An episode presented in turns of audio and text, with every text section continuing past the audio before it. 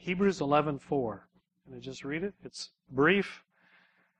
It says, "By faith Abel brought God a better offering than Cain did.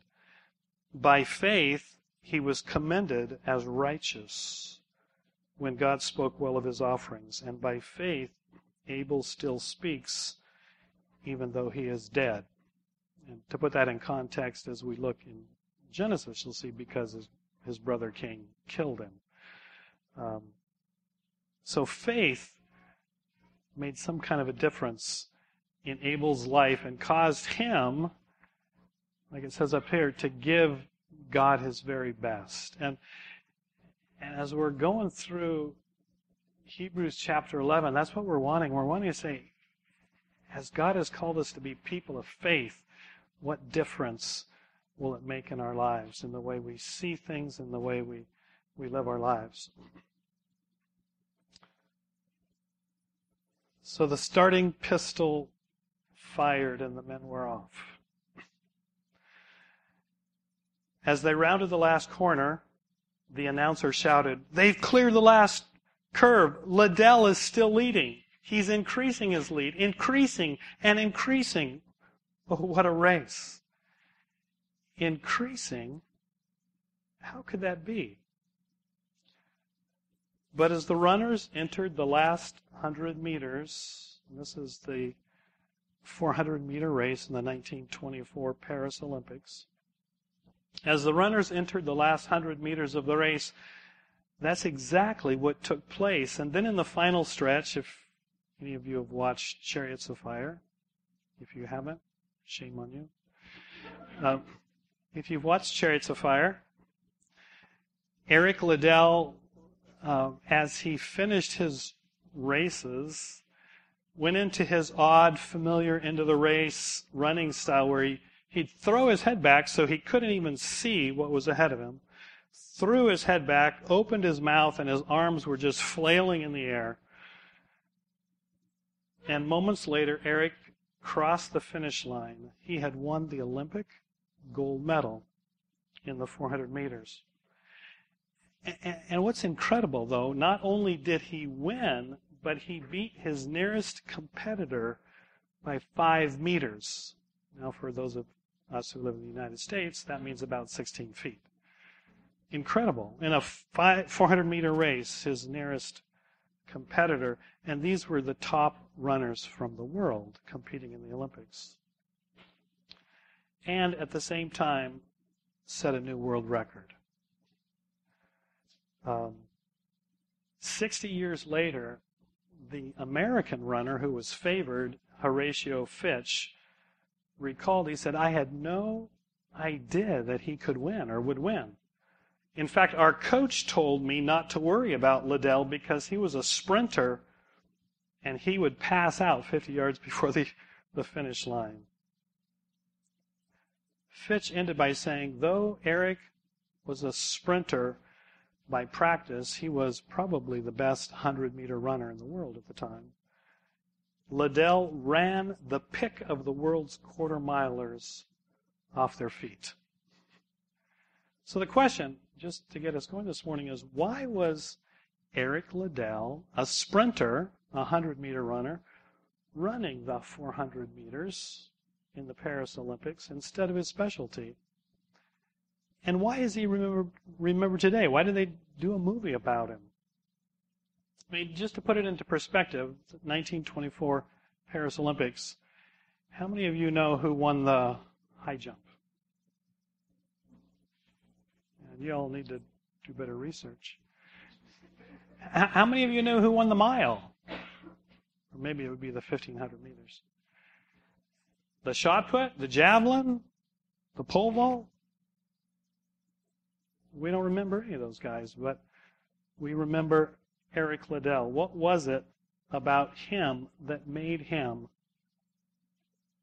the man he is today? So, like I started, I said we're spending several weeks looking at faith and how it it shapes our world. And just to kind of review from what Daniel shared last week, and, and I love this summary that faith is a confidence in God and a conviction about God that comes from truly understanding God. Okay? Faith is a confidence in God. Do you have that confidence in God this morning? It's a conviction about God, who He is, which comes from understanding God. You know, put it simply, if we get God, you know, if we get Him, get who He is, it will change the way we live our lives. One of I love in Psalm 9:10 it says, "Those who know your name trust you." And it's the psalmist speaking to God. Those who know your name trust you.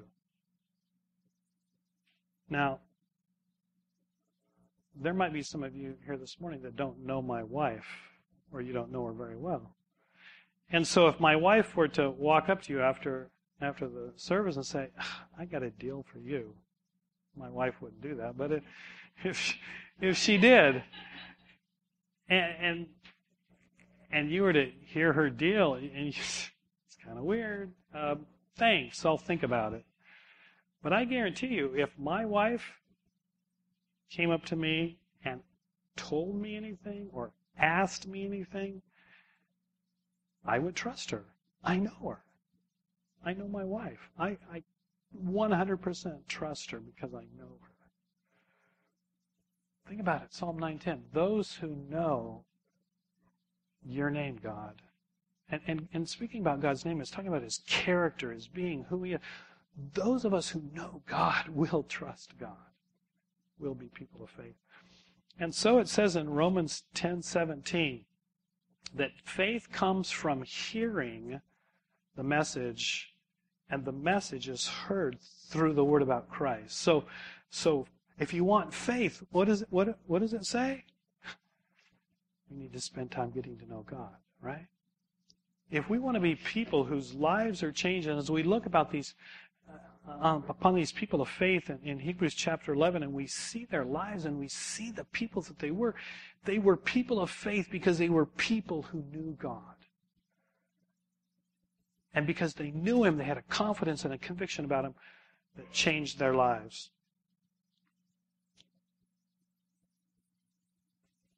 This morning, we're going to see that if we're people of faith, we will be people who will give our best to God. We will never give God our second best. Because people of faith aren't just people who will live religious lives, you know. Aren't people who will live half-hearted, will will show up or or, or, or do what they think they need to do because it's the right thing to do. But people of faith will live their lives if we are people of faith, we will live our lives, radical lives, lives lived to the fullest for God's glory. And that's what we're going to see this morning about this man Abel that we're going to look at. But just to follow up on Eric Liddell's story just a little bit, because he was a man who lived lived his life to the fullest for God's glory. You know, and it I think it's that we probably would have never heard of Eric Liddell if he wasn't that kind of guy. Being the favorite to win the 100 meters in the 1924 Paris Olympics, those of you that have watched the movie Chariots of Fire will know that he bowed out of the 100 meters race in the 1924 Paris Olympics. Incredible. The favorite to win, and he bowed out of it because the heats, the preliminary heats, were to be run on a Sunday. And he had a conviction that God didn't want him to run on Sunday. He strongly felt that that to run on Sunday would be disobeying God and you got to understand this. I mean, the chance to win an Olympic gold medal, he gave up as the favored contestant out of his strong desire to obey God. Isn't that incredible? How many of us would do that? Um, As a result, he experienced tremendous criticism. He was a national hero. He was called the Flying Scotsman. He was maybe the most famous person in Scotland at the time uh, as an athlete. Um, he was a member of the, at one time, a member of the national rugby team. I mean, he, he was a hero. And when he took the stance that he wouldn't run in the 100 meter race, which was would have been the first time that a Scotsman had ever won the 100 meters race, giving all that up, he, tr- he experienced tremendous criticism. I mean, it's like he went from being this hero to being like um, a traitor to his own country. But he was determined in his desire to glorify God and obey God.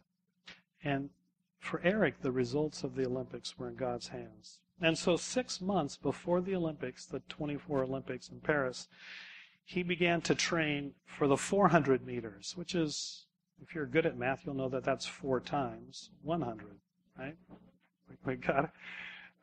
And which isn't a sprint, but a middle distance race, and requiring a completely different training strategy. But we know the rest of the story because I started there what ended in an amazing race, a dominating race, and a world record.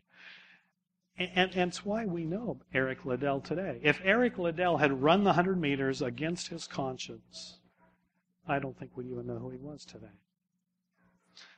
It was how Eric Liddell lived his whole life. One year after winning the Olympics, uh, he also got a bronze in the two, 200 meter race.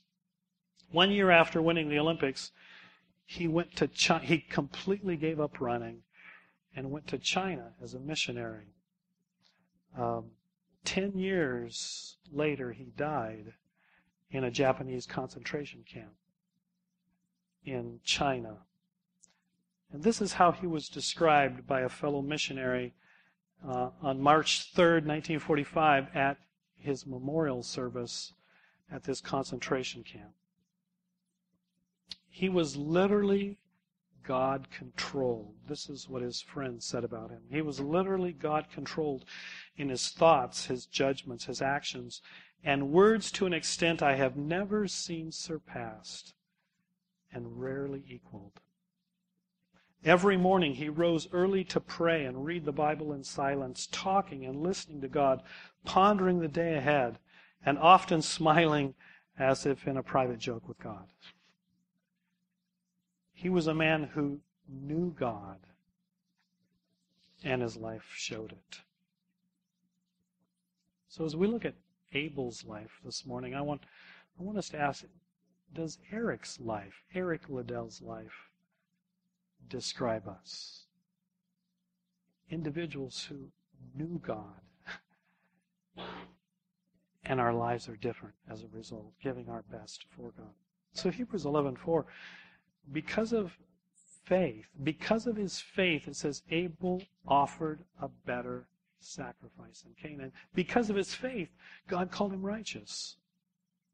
So I'd like us to look at three questions, and we're if you turn to Genesis, we're actually going to look at the story in Genesis chapter 4 as we answer the questions from that we see really posed in Hebrews 11:4.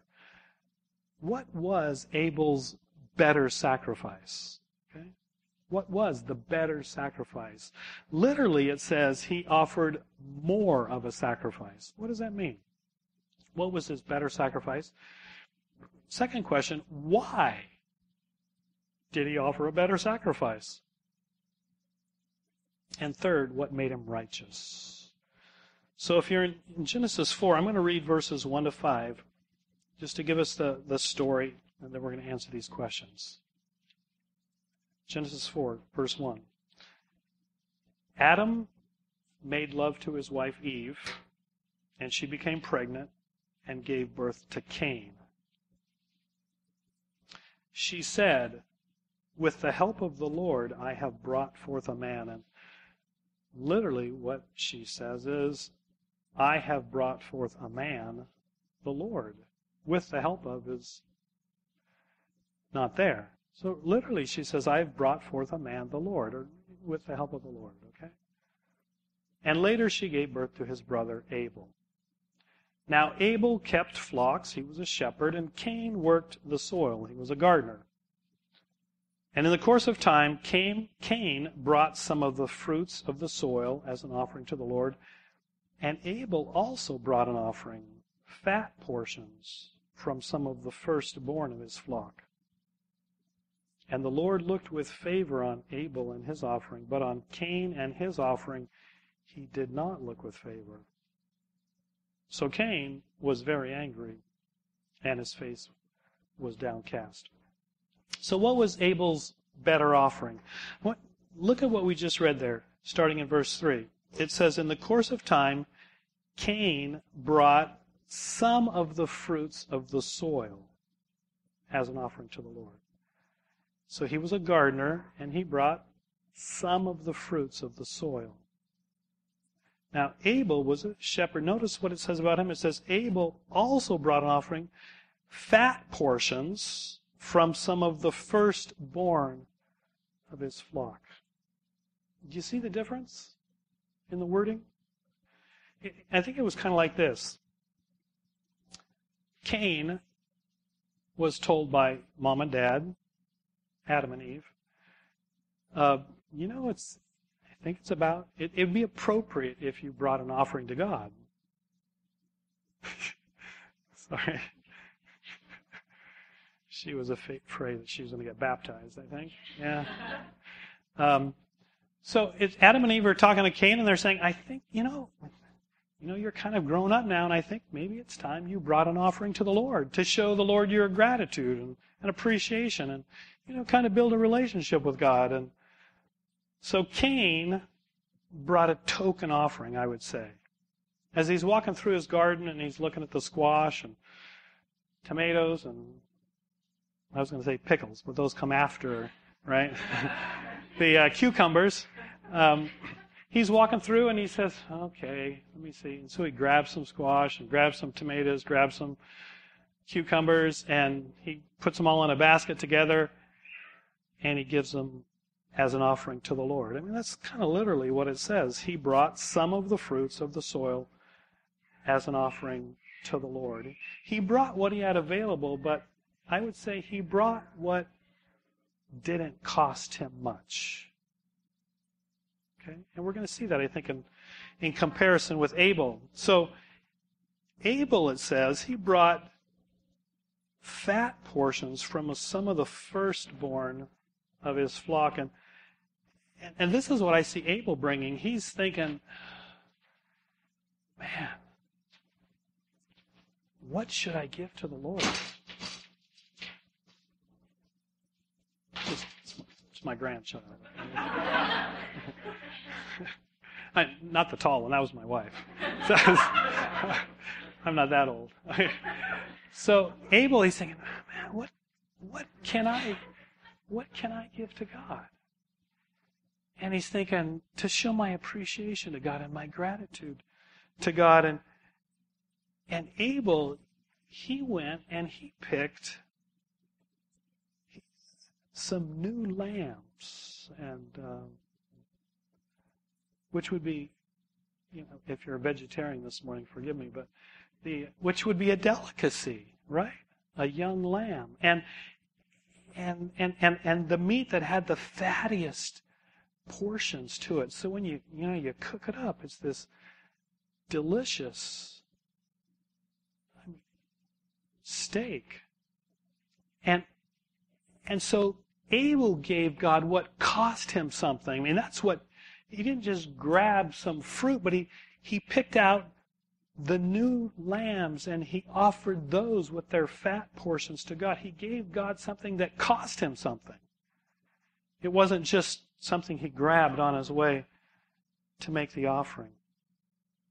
It reminded me of in Jesus uh, in, in the New Testament where Jesus and the disciples are are watching the rich people, you know, plunk money into the into the offering and and along came a, a poor widow. Remember that? And she just put in two pennies, which is was nothing. But Jesus said it was her everything. she she gave her all. It, it cost her. And I think what made Abel's offering better than Cain is it cost him something. It's something that he would have loved to have eaten. But instead, he offered it to God. So the question is, why did he do that? Why did he offer a better offering? And we're going to go back to the beginning of Genesis 4 here because I think the answer is in their names. Their names. Notice when Eve was pregnant, she gave birth to Cain, and she said, I mean, literally, she said, I have gotten a man, the Lord. And, and so Cain's name means gift. It's like, I've gotten a gift from the Lord. And, and I think what Eve was thinking, if you go back to Genesis chapter 3, I'll just read it for you. Genesis chapter 3, verse 15, as Adam and Eve have sinned and, and, and God is um, cursing the ground and, and, and because of their sin and Adam and Eve and he says to the serpent in Genesis 3:15 he says I will put hostility between you and the woman and between your offspring and hers. Her offspring will crush your head and you will strike his heel and it's a prophecy it's a prediction about the promised one who would come and would be the hope of Adam and Eve and all of mankind because of the sin that had come upon the earth. And that, but someday there was going to be this promised one who would be their hope. Because he would, he would destroy Satan and his power and, and deal with this thing that was sin and death that had come upon mankind. And, and so I'm thinking, from what Eve says, that she's thinking, she says, I've gotten a man, the Lord, that she's thinking, this is the promised one. He's the gift. And so I think Cain grew up believing that. That he was it. He was the one. Almost sounds like a, a movie. Uh, and I'm thinking it went to his head. That instead of thinking that God has graciously made me or brought me into this world to be the one through whom He would bring salvation, that He's thinking, I'm the one.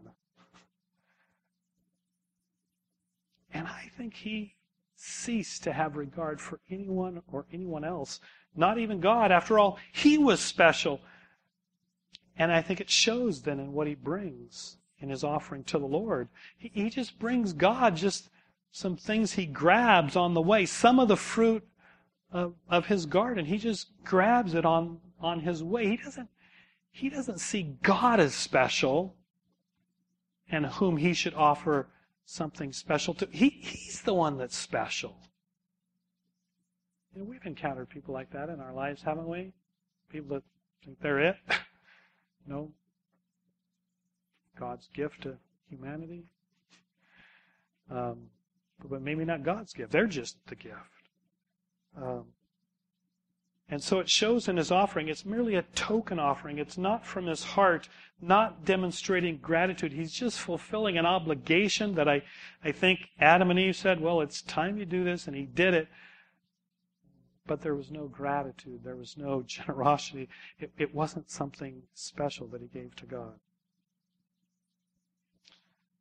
I think he, he, he didn't know or he'd forgotten that every good and perfect gift comes from above. And, and as we can forget that, we begin to think that we're something and, and it's not God that's something. Now, we come to Abel, and I, I think what makes our understanding of Cain even more clear is what Eve named Abel. She wasn't a nice mother. Well, I'm just because of how she named her second son.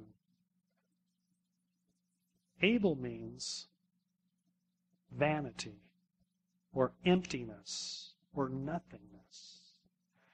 if, if you're familiar with the book of Ecclesiastes, you know, vanity, vanity, all is vanity, emptiness, empty, everything's empty. That's Abel's name. Um, I don't think she was thinking about his self esteem when she named him. Um, but let's face it, if you if you've just given birth to Cain and he's the promised one, and the hope of mankind is in Cain, I mean, what need is there of Abel? I mean, we don't need him. We got Cain. He's our hope. And I think Abel grew up knowing that. That he was unneeded, he was unwanted, he was unloved, he was nothing. I mean, that's literally the translation of his name. He's nothing. And so he grew up like many of us, maybe many of you have grown up, struggling with his identity. Um, he knew he was unaccepted, he was unloved, he was unwanted, and he really didn't have much of anything to live for. But then, and this is the incredible thing as we come to Genesis here, and then we see him described in Hebrews chapter 11.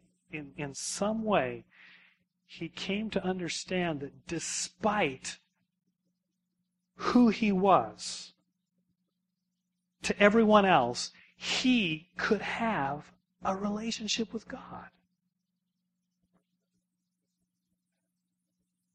He'd heard Adam and Eve in Genesis 3 uh, describe how, in verse 21, in their sin, being separated from God, God had made garments of animal skins for them and clothed them. When they tried to clothe themselves with fig leaves and it hadn't done anything, they still experienced the shame and from their sin. But then God slew an animal and covered them with those animal skins and, and clothed them and, and covered their sin and brought them back into relationship with God. And, and Abel knew that story, and he's thinking, in the same way, even though I'm nothing in the eyes of everyone else, I can have a relationship with God in the same way if I come to Him with a, a sacrifice. It was how God had made a way for his parents to come back in a relationship with God, and he knew now that he could, in the same way, come back in a relationship with God. And so I think he was excited. I, I think he went to his flock and, and thinking that, that, that he who was nothing could become something to God. He went to his flock and he, he found these firstlings, these firstborn lambs, these baby lambs, and, and he brought them his very best and their fat portions to offer to God. Nothing was too good for God, who in his mercy, Abel was realizing, could turn him a nobody into a somebody in relationship to God. So do you see why Abel offered a better offering than Cain? Because he had to. He owed God everything, his best. I wonder if this is what makes the difference between those who live their lives for themselves and give their lives wholeheartedly to God. So, what difference did it make? Last question. What made Abel righteous? In, in, in Hebrews 11.4 it says, because of his faith, God called him righteous. And, and I don't want us to get the wrong thinking that, okay, faith makes you righteous. Because it's not saying that faith makes you righteous. It's saying because of his faith, God called him righteous.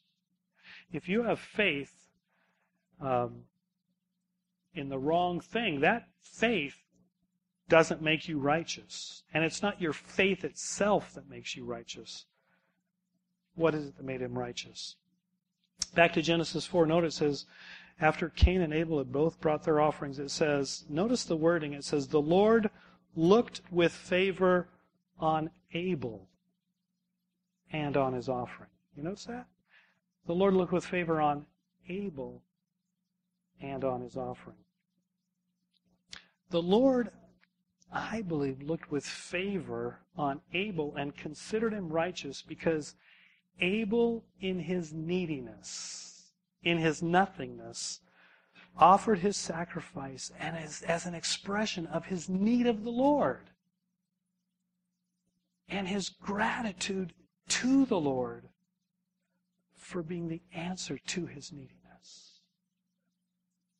And so when he offered his offering, it came from a heart that recognized his neediness and God as the answer to his neediness. He being nothing, but God being the one who could make him something. You know, it's exactly the, the process that we, that we see in the, in the Beatitudes in the Sermon on the Mount where it says, Blessed are the poor in spirit. Blessed are those who realize that they're spiritually poor.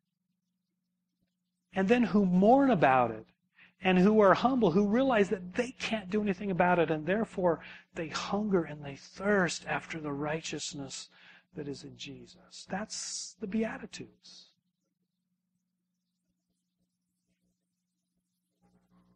I think Cain thought he had it all together. He was the gift, he was the hope of mankind. But Abel had come to understand, he had come to get that God was what he needed. And with that conviction and that confidence, he offered his best to the Lord and became to us an example of faith. I think if you were to put them side by side, we see Cain, he's self righteous. He thinks that he's good, he's got it. Whereas Abel realizes that his righteousness is in God, and, and it's all by God's grace that has made him who is nothing something. in Romans 12:1, Paul writes, and he writes this after chapters 1 to 11, which are, if you haven't read it recently, I'd encourage you to read it. Just an amazing exposition of the gospel, of our sin, and how we're made righteous in Jesus. And it's all by God's grace, who is the sovereign God. In chapters 1 through 11, that's what Paul's doing. He's just laying out the gospel. And then in chapter 12, verse 1, right after doing this, this is what he says Therefore, I urge you, brothers and sisters, in view of God's mercy, in view of this good news that I've just laid out for you, offer your bodies as living sacrifices. And the picture is of a whole burnt offering in the Old Testament, the only offering where they offered up the whole animal in gratitude to God for His goodness and His grace. And, and that's what Paul says in, in light of God's mercy and grace, offer your bodies completely, offer yourselves totally, fully. Give your best to God, give your all to God. That's what he deserves. That is your true and proper worship in light of what he's done for us. I, have shared this before. It, it was C.T. Studd, another national hero in England, cricket hero, the most famous cricket hero.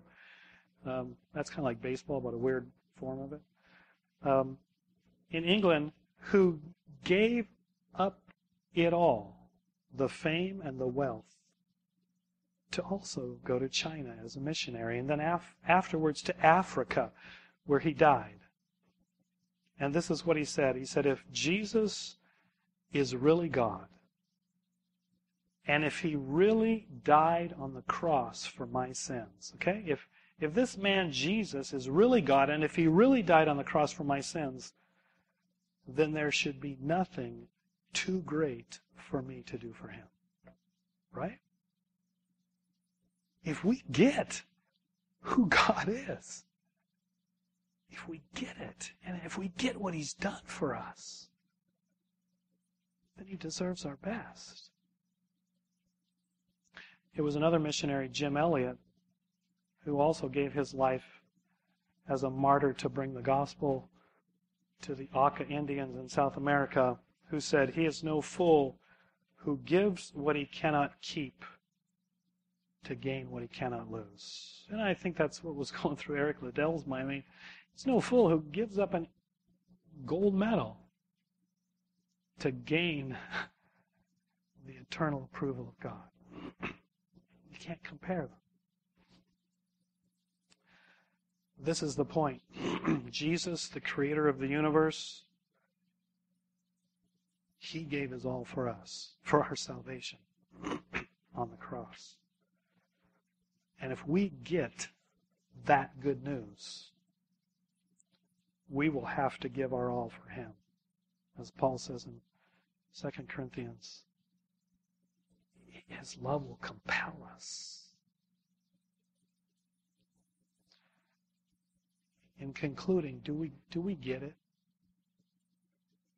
do we get how great God is? Do we get the gospel and, and what our God, the God of the universe, has done on our behalf? Or do we live a token religious existence? Uh, let's see, God, I think I can fit you in this Sunday. Um, I don't have anything else pressing. And we wouldn't say that out loud, but um, you know, I might even have some time to volunteer next year uh, at a late night. Um, just don't ask for money, God. Does the way we give our lives for Jesus demonstrate faith that we get that we are people of grace? People who have just been poured out God's goodness upon us. So brothers and sisters, we need we need to get back into our Bibles, don't we? And, and we need to stay in them until we get how good God is and the good news and, and, and the grace people we are. We're not good people, and that's why God has reached out to us. We're while we were still sinners, Christ died for us, and, and it's His grace that has saved us. And we need to get back into the Bibles. Maybe, maybe a good place to start would be Romans chapters 1 to 11. Just read it and get the gospel all over again until it grabs you and He gets what He deserves from us. So, um, Lord Sands, that's Lord is like a royalty in England, I guess. Lord Sands, an Edinburgh, Scotland leader, at a dinner honoring Eric Liddell after his victory, summarized Eric's impact this way. It is because this young man put his whole career as a runner in the balance. And he deemed it small dust compared to remaining true to his God. There are greater issues in life than sports, and the greatest of these is loyalty to the God of the universe. Here is a young man who considered the commandment to rest and worship high above the fading laurel crown and who conquered and it was Paul, the tentmaker of Tarsus, who watched the Olympic Games many centuries before and wrote in 1 Corinthians 9 They who run in a race all run, but only one receives the prize. Run in a way that you may obtain. How are we running? Let's pray. Oh, Father, you are good, and it is by your grace that we are what we are. Oh God, open our eyes to see and give us that conviction and that confidence. Make us people of faith who will give you our best. That's what you deserve. Amen.